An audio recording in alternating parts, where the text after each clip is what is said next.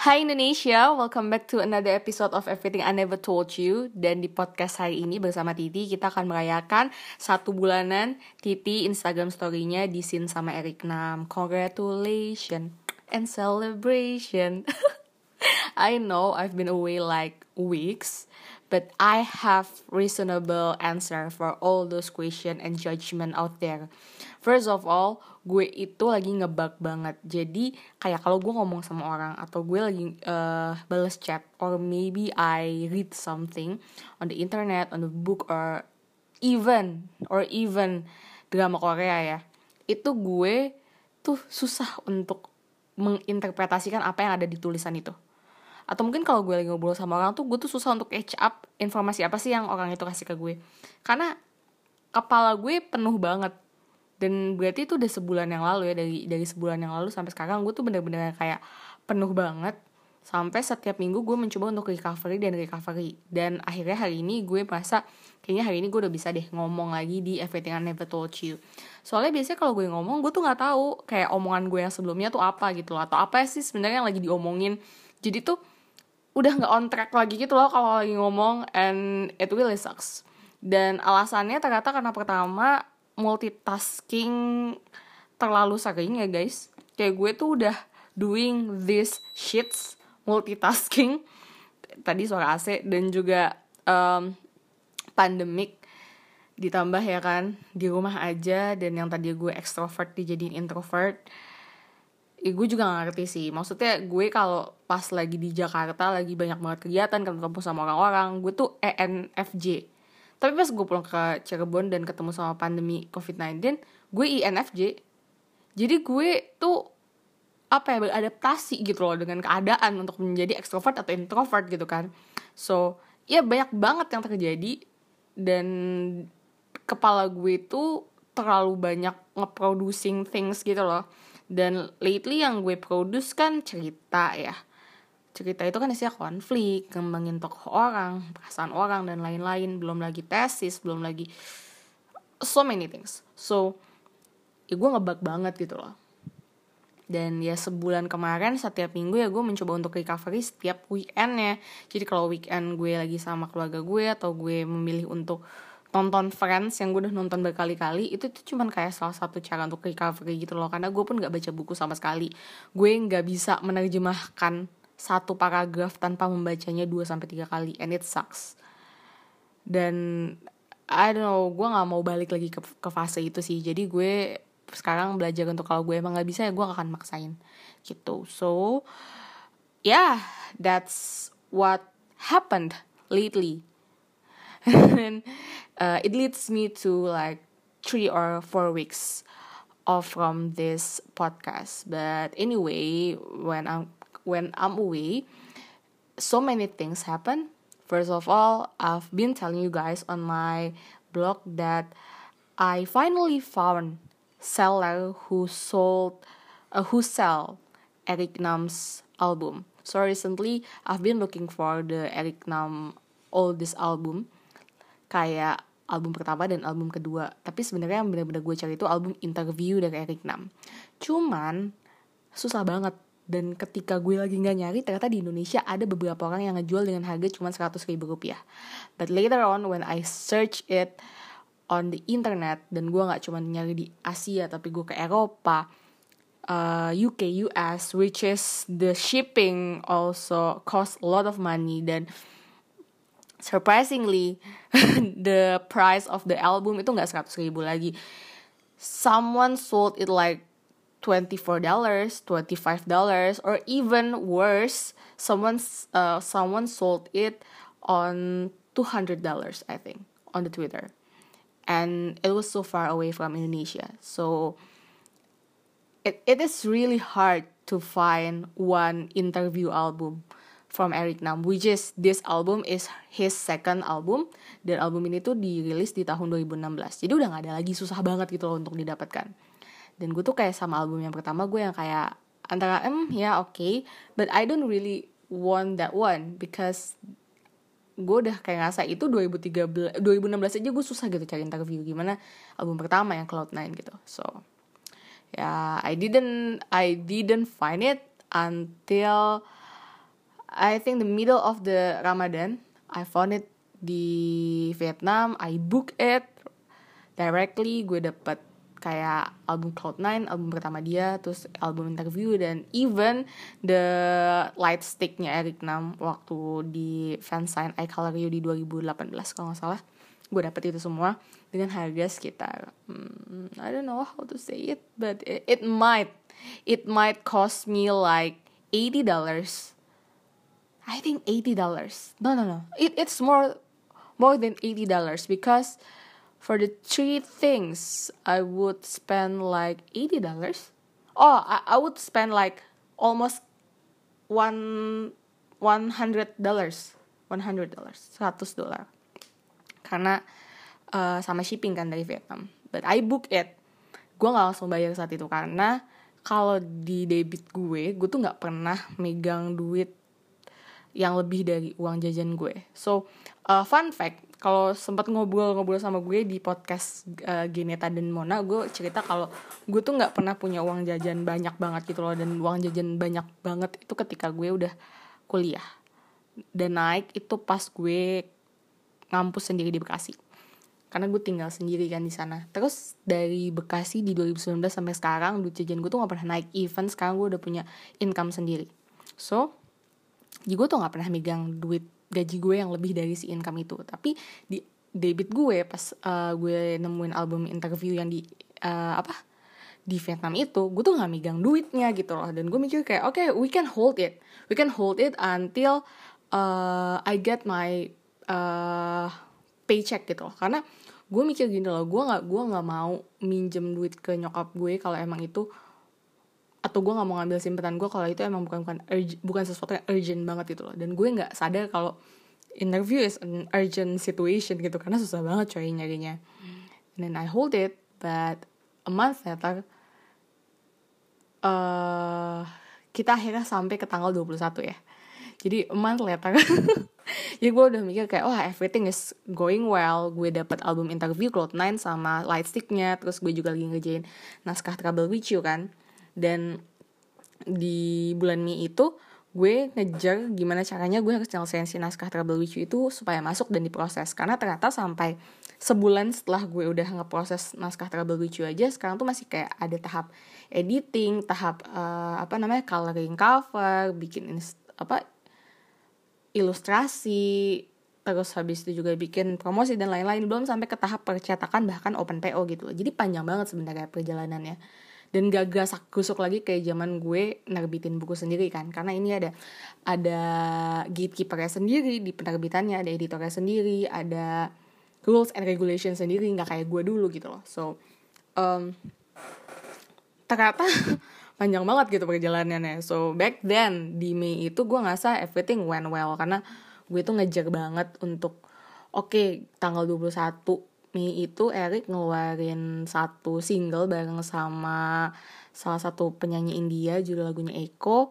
Terus gue yang kayak oke okay, uh, I have to make it right gitu. I have to make it right di hari di mana gue bisa fangirling Eric Nam nonton semua konten-konten dia dan dia juga ada beberapa talk show. Gue ngerasa gue harus menyelesaikan semuanya gitu loh dan gue selesaikan di tanggal 19 biar tanggal 21 bisa nontonin Eric Nam tuh. Dan pas gue nontonin Eric Nam di tanggal 21 itu tuh semua seharian itu smooth banget coy. Bener-bener kayak I don't know how to how to explain ya. Tapi hari itu dari pagi gue bangun sampai gue tidur lagi everything is all about Eric Nam gitu loh.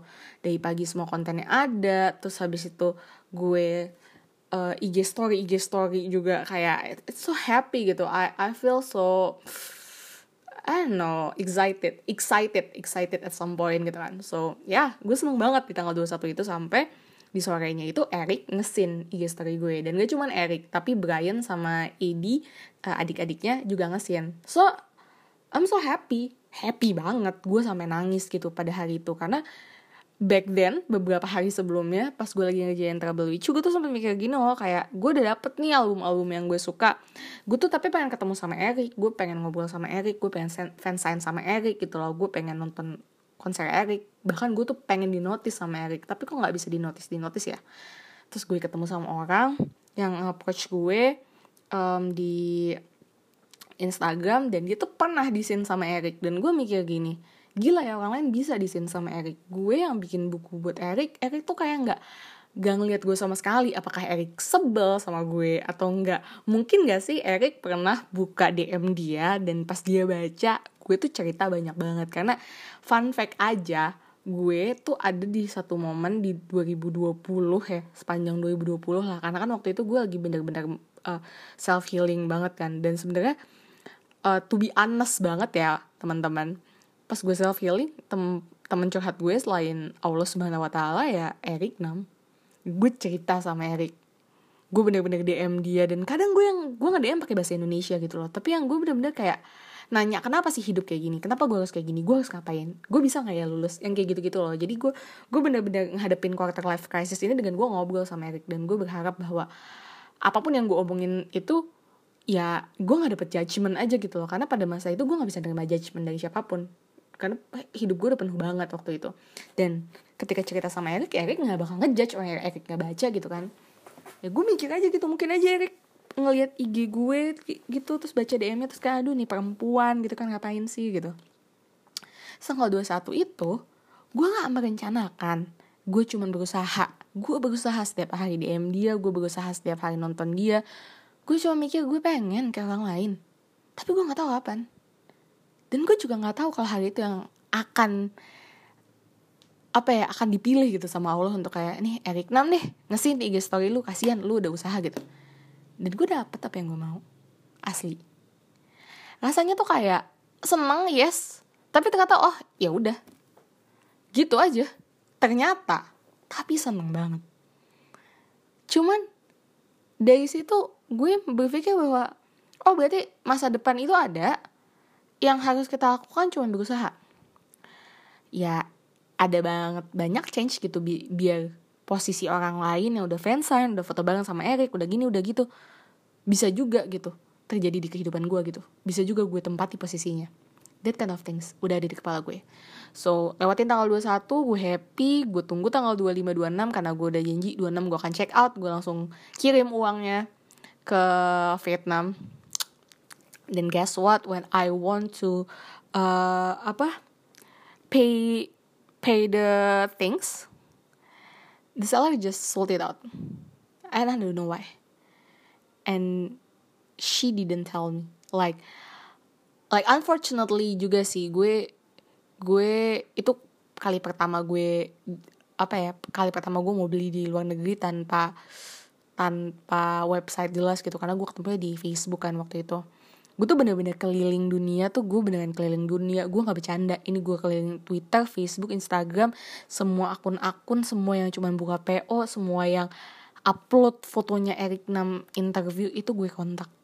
Gue nggak nggak tahu malu banget waktu itu gitu loh. Karena gue cuma pengen uh, apa ya pengen berusaha sampai titik di mana eh gue pasti bisa dapetin apa yang gue mau gitu. Uh, pas gue tahu albumnya udah dijual gue nangis banget tapi lo tau nggak? Satu hal yang belum gue ceritain sama orang-orang. From the very first time, I saw the album dan juga seller kayak bilang, iya ini teman gue punya dan gue mau ngejualin buat lo gitu. Dan gue bilang, oke okay, hold dulu, gue akan bayar tanggal 26, is it okay? Dia bilang oke. Okay. I don't know why, I just feel like it doesn't belong to me. And I can't grab it.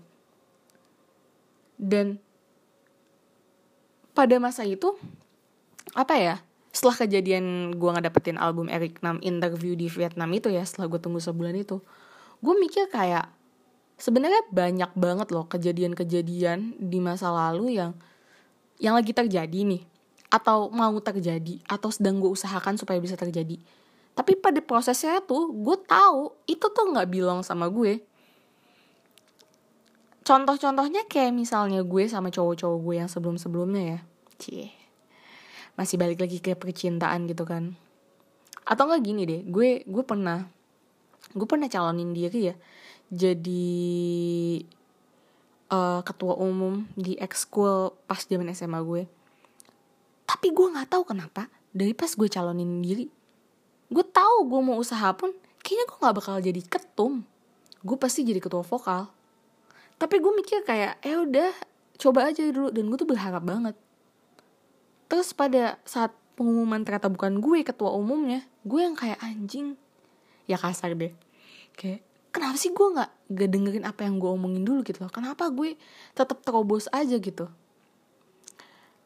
Karena ternyata hal-hal yang udah kita usahakan tapi ternyata di masa depan gak bisa kita dapatkan itu tuh mengandung pelajaran coy. Ya itu tuh mengandung sesuatu yang yang apa ya yang berguna untuk lo memahami hal-hal yang mungkin gak bisa lo lihat kalau misalnya lo lurus-lurus aja hidupnya gitu. Contoh nih kayak misalnya gue nggak dapetin album Eric Nam yang Vietnam ini gue nggak bakal dapetin album eh sorry kalau misalnya gue dapetin album uh, Eric Nam di Vietnam ini gue mungkin nggak bakal dapetin album Cloud9 pakai tanda tangan asli Eric Nam dengan harga jauh lebih murah di 350 ribu. Coba gue cari ya 350 ribu itu berapa dolar sih? Uh, IDR to USD 350 ribu. Why why? 24,24 dolar. Dan itu udah pakai shipping ke rumah gue dari Jakarta. Tapi kalau kemarin gue beli di Vietnam dengan harga yang sama 24 dolar itu nggak ada tanda tangannya dan shippingnya dari Vietnam. Dan shipping dari Vietnam itu makan sekitar 25 sampai 35 dolar. So cut off dulu ya bagian cerita tentang album Cloud9 yang gitu. Cuman dari kejadian gue nggak dapetin album di Vietnam itu sebenarnya gue gue belajar bahwa oke okay, ada hal-hal yang bisa lo perjuangkan perjuangkan ada yang udah sampai mau lo dapetin tapi ternyata emang bukan lu buat buat lu gitu loh. Jadi mau lu usahain mau lu gini mau lu gitu kalau emang itu bukan buat lu dia nggak akan bisa buat lu gitu loh. Lu cuma bisa sampai berusaha lu cuma bisa sampai kayak Bismillahirrahmanirrahim tapi pada akhirnya Allah yang nentuin bukan kuasa lu gitu loh. Tapi kalaupun emang lu punya guts bahwa oh itu nggak bakal jadi milik lo apakah dengan begitu lo harus yaudah deh gue mundur aja deh? Menurut gue enggak karena masalah guts mungkin gak mungkin bisa nggak bisa itu pasti selalu ada ketika kita mau memulai sesuatu yang baru atau enggak kita berangan-angan atau enggak kita berusaha untuk sesuatu di masa depan. Ya gak sih? Kayak gue mau ngambil skripsian dulu gue tuh takut banget sama skripsi. Gue tuh takut kalau gue nggak bisa. Gue takut kalau gue fail. Gue takut kalau gue gak keren aja gitu. Gak kayak orang-orang lain gitu. Gak sestandar sama orang-orang lain. Dulu kan gue masih tim cari validasi ya Wak. So ya gue gue dulu tim validasi. Pengennya sama kayak orang lain. Tapi sekarang gue tim mencari validasi di diri sendiri ya. Kalau misalnya di 2020 gue nulis remedy gue belum tahu dialog tag di 2021 gue nulis trouble picu udah tahu dialog tag. Jadi nanti 2022 gue udah tahu hal yang baru lagi gitu. Jadi gue gue selalu berusaha sekarang untuk jadi be the best version of myself in the moment gitu loh. Kalaupun emang gue nggak bisa jadi nomor satu yang penting gue jadi be the best version of myself. So anyway back to the topic. Um, gue ngerasa kayak gue nggak bisa aja ngerjain skripsi, skripsi gitu loh. Tapi kalau gue gue tahu gue gue berpikir ini kayak bakal gagal nih ini bakal jelek nih remedy ini gak bakal jadi novel yang bagus nih berarti gue harus mundur dong. Kalau gue percaya sama guts itu doang gitu loh. Tapi gue terabas. Gue gue gue jalanin aja gitu. Sampai akhirnya di masa depan ternyata remedy good remedy got A from my teachers gitu. Dari dosen-dosen gue dapet A gitu loh. Um, terjual dengan cukup baik menurut gue dengan apa ya dengan effort jualan gue yang gak seberapa tapi terjual dengan baik. Ada orang yang membaca ada orang yang senang ada orang yang suka dengan remedy dan gue yang nggak biasa nulis udah lama gue nggak nulis dan gue berpikir gue gak akan pernah bisa nulis lagi gue bisa menyelesaikan satu novel. So apa ya poin-poin yang gue ingin sampaikan tuh lebih kayak oke okay, selalu ada guts. Oke okay, akan selalu ada ketakutan. Oke okay, kita harus selalu punya ABCD uh, plan ya. Tapi pada akhirnya yang lo bisa lakukan untuk menghadapi masa depan ya berusaha di masa sekarang gitu loh. Bukan wondering bukan cuman takut-takut aja bukan cuman mikir kayak duh gue bisa nggak ya dapetin album Eric Nam? Tuh gue bisa nggak ya? Gue bisa nggak ya? Ya usaha aja kalau usaha gue cuma bisa setiap malam buka shopee ngecek lagi ngecek lagi ngecek lagi kalau nggak ada juga ya udah nggak apa-apa. Ya itu usaha gue gitu loh. Kapan dapetnya gimana dapetnya ya itu usaha nanti. Yang penting usaha aja dulu. Kalaupun pada akhirnya nggak dapet gue yakin pasti diganti sama Allah sama yang lebih baik gitu. Jadi kalau misalnya teman-teman di sini yang lagi ngedengerin masih drama ya masih drama dengan kepalanya sendiri kayak duh gue kalau plan E gagal gue harus ke plan B harus ke plan C ke plan D iya. Pada akhirnya kalau lo jalan cuma punya dua plan A sama B terus tiba-tiba dua-duanya gagal lo manusia lo adapt adaptif adaptif banget. Lo adaptif lo akan berusaha untuk survive karena survival adalah keseharian manusia. Surviving into something surviving in situation itu adalah kehidupan manusia setiap harinya gitu loh. So don't worry you gotta get it you gotta get to the place you have to be gitu. To the best place that apa ya belongs to you. So karena banyak teman-temannya masih suka cerita gue gue takut sama masa depan. Menurut gue masa depan itu sangat menakutkan. Sama kayak menakutkannya melihat masa lalu dan we did a lot of shit I do. I did a lot of shit and you might have one too. But what I could do is just live in the moment just do my best at the moment. Karena gue nggak punya masa depan. Gue cuma punya masa sekarang sama bekal masa lalu gue untuk nyampe ke masa depan. It's not a bullshit thing.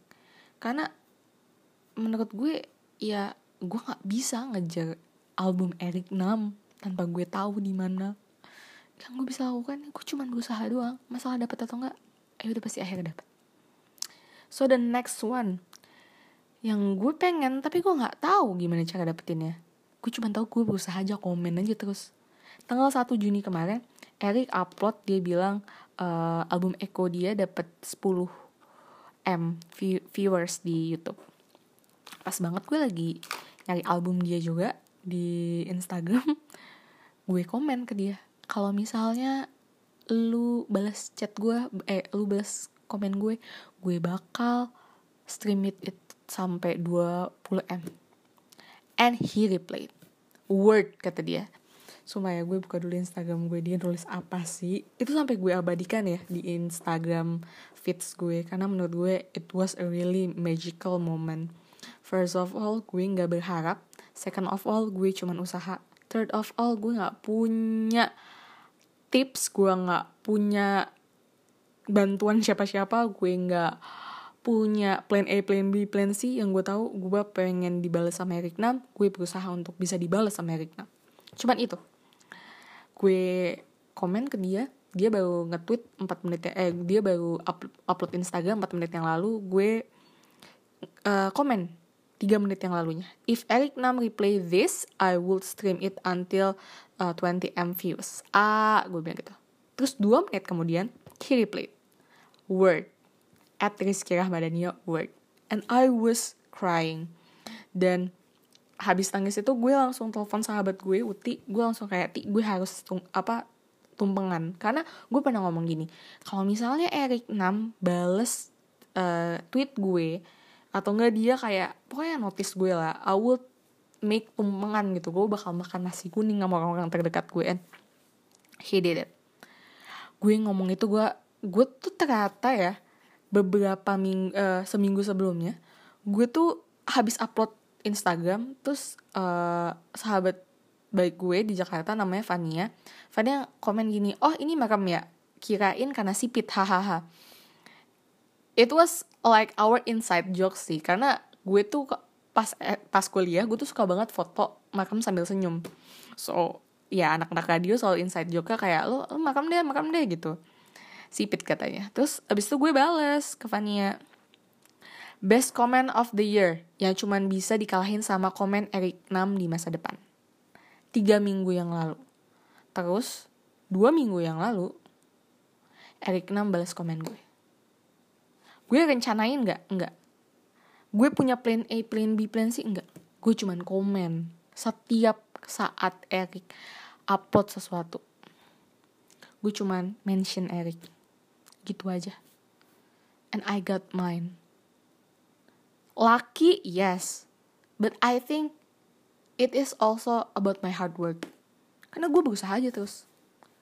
Gitu. Tanpa wondering tanpa terlalu sering overthinking. Ditanya nggak sama orang-orang di luar sana gue pernah nggak overthinking karena Erik Nam? Pernah sering. Gue nangisin Erik Nam gue nangisin Erik Nam sama Solar gue nangisin gue pengen punya pacar kayak Erik Nam gue nangisin kenapa Erik Nam nggak pernah reply gue gue nangisin kenapa gue nggak bisa punya pacar kayak Erik Nam juga. Banyak yang gue tangisin tentang Erik Nam. Sangat sering. Tapi yang gue percaya adalah kalau kita mau sesuatu kita harus usahain itu. Karena nggak ada yang bisa ngelakuinnya kecuali kita sendiri dan it's okay to slow down everything. It's okay to enjoy the ride. It's okay. Tapi please be optimist be optimist tuh nggak perlu ambis yang kayak pede jreng atau apa pun itu tapi believe in yourself. Believe that what you want in the future itu bakal terjadi gitu loh. Karena kalau lo sendiri nggak percaya sama apa yang lo mau lo sendiri nggak percaya sama apa yang lo lakuin it it means nothing and then I believe I can fly. So I can fly with Eric Nam comment anyway um, beberapa hari setelah kejadian itu gue searching lagi cari album interview dan gak ketemu. Tapi fun fact gue tuh nyari di Instagram dengan berbagai hashtag. Dan gue tuh udah sering banget nyari hashtagnya Eric Nam Cloud9 tapi nggak pernah ketemu gitu loh. Gak ada yang jualan album Cloud9 gitu. Sampai akhirnya gue menemukan akun ini. Akun ini tuh pas gue lihat ada fotonya album Eric Nam Cloud9 ada tanda tangannya. Dia jual seharga 350 ribu dari Jakarta. Dan dia posting di tahun 2015 bulan Agustus. Gue buka akunnya. Dia akan menulis sold kalau emang udah dijual. Terus gue lihat ada nomor handphonenya gue chat malam itu. Dan dibales. Pas dibales oke okay, kak nanti aku cek ya kak. Gue nggak tahu sih. Di situ gue cuman yang kayak biasa aja. Karena gini gue ngechat dia di Juni 2021 setelah sekian lama gue cari kok tiba-tiba aja hari itu malam itu ketemu gitu loh. Kok tiba-tiba malam itu ada gitu si album Cloud9 itu setelah gue selalu mencari di mana-mana dan gak pernah ketemu. Pakai hashtag apa pun gak ketemu gitu tapi kenapa malam itu ada gitu? Dan besok paginya difotoin albumnya. Ada. Ada tanda tangan Eric namanya dan pas gue dikasih invoice-nya tetap cuma 350 ribu. Tetap 24 dolar yang tadi yang harusnya gue bayar ke Vietnam tanpa tanda tangan. Dan ini ada tanda tangannya. Oh my god I'm gonna cry. But lo percaya gak sih kalau jodoh lo rezeki lo itu ada di luar sana gitu loh? Ada di masa depan. Masalahnya adalah lo mau percaya nggak? Setelah percaya lo mau nggak berusaha? Berusaha aja dulu. Kadang udah sampai di fase kayak gue yang gue tuh nangis ke adik gue kan ke si bocil kikin. Gue bilang ke kikin kayak cil gue nggak tahu gue harus kayak gimana gitu. Ini nggak ketemu di mana mana gitu. Bahkan si kecil si bocil ini dia sampai keliling dia juga cari. Dia dia kontak semua orang di Asia kali. Ada dia komen-komenin dia tanya-tanyain gitu. Padahal dia nggak suka Eric Nam nggak kayak gue gitu. Tapi dia cariin buat gue. Dia bantu cari buat gue. Terus ketemu aja. Kapan ketemunya? Setelah berbulan-bulan. Di waktu yang tepat ketika gue ada uangnya ketika gue udah berusaha udah jauh-jauh ke mana-mana ketika gue udah dikecewain sama Vietnam ketika gue belajar bahwa oh mungkin emang benar ya nggak bisa dipercaya juga kan nih orang ketemunya di Facebook gitu loh. Dan ini nggak di Indonesia dan harganya sangat besar gitu loh. Kayak apa sorry invoice-nya sangat besar keluar yang mungkin gue bisa habis 2 juta tuh dari sana ke sini doang gitu kan. Gue ketemu sama album Cloud9 yang dijual di 2015 dan gue beli di 2021 di Instagram. Gue nggak bohong itu semua orang nyari loh. Itu nyari. Dan orang-orang yang nyari album Cloud9 itu sampai kalimatnya ke gue tuh gini kayak aku ketemunya di ini aku ketemunya di Thailand dan itu ketemunya di Carousel. Gue cari di Carousel nggak ada. Gue cari di Shopee Vietnam Shopee Filipin kagak ada. Adanya di mana? Di Instagram tapi itu gue udah cari berkali-kali tapi gue baru ketemu kemarin di Juni awal kemarin. Pas gue ada uangnya. Gila nggak? Dari dari cerita ini gue langsung berhenti overthinking untuk hal-hal yang ada di masa depan. Karena gue percaya gue sangat sangat percaya Allah itu sudah menyediakan rezeki dan juga um, jodoh umatnya sesuai dengan waktunya yang tepat yang pantas yang terbaik. Dan waktu yang tepat pantas dan terbaik untuk gue punya album Cloud9 dengan tanda tangan dan harganya murah dan shippingnya dari Indonesia. Oh my god I couldn't I couldn't believe it but really right now it's my time. Beberapa bulan sebelumnya juga gue ketemu album yang gue nggak cari sama sekali album uh uhnya Eric Nam. Itu digital album pertamanya Eric Nam di Shopee waktu gue nggak punya uang. Tapi kakak gue hari itu kamu habis sidang ini hadiah dari teteh. Gue nggak nyari dia sama sekali gue cuman iseng ganti ah biasanya Eric Namnya nggak ada spasi hari ini. Eh biasanya Eric Nam pakai spasi sekarang nggak ada spasi tiba-tiba ketemu. Gitu. So I don't know if this podcast would relate to you, if this podcast would inspire you or anything. I don't know. I just want to share to you guys that if you guys feel so overwhelmed with everything right now karena lo nggak lo nggak pasti dengan masa depan lo lo takut lo gini lo gitu percaya aja lo maunya apa lo usahain. Setiap apa ya setiap usaha lo setiap pergerakan dari usaha lo setiap hasil dari usaha lo hari ini gue yakin akan membawa lo ke tempat yang terbaik. Dan tempat yang terbaik itu kadang bukan tempat yang kita mau tapi tempat yang kita butuhin. Dan menurut gue yang harus disadari sama semua orang adalah bahwa lo sebagai individu hidup untuk diri lo dan hidup dengan timeline lo sendiri.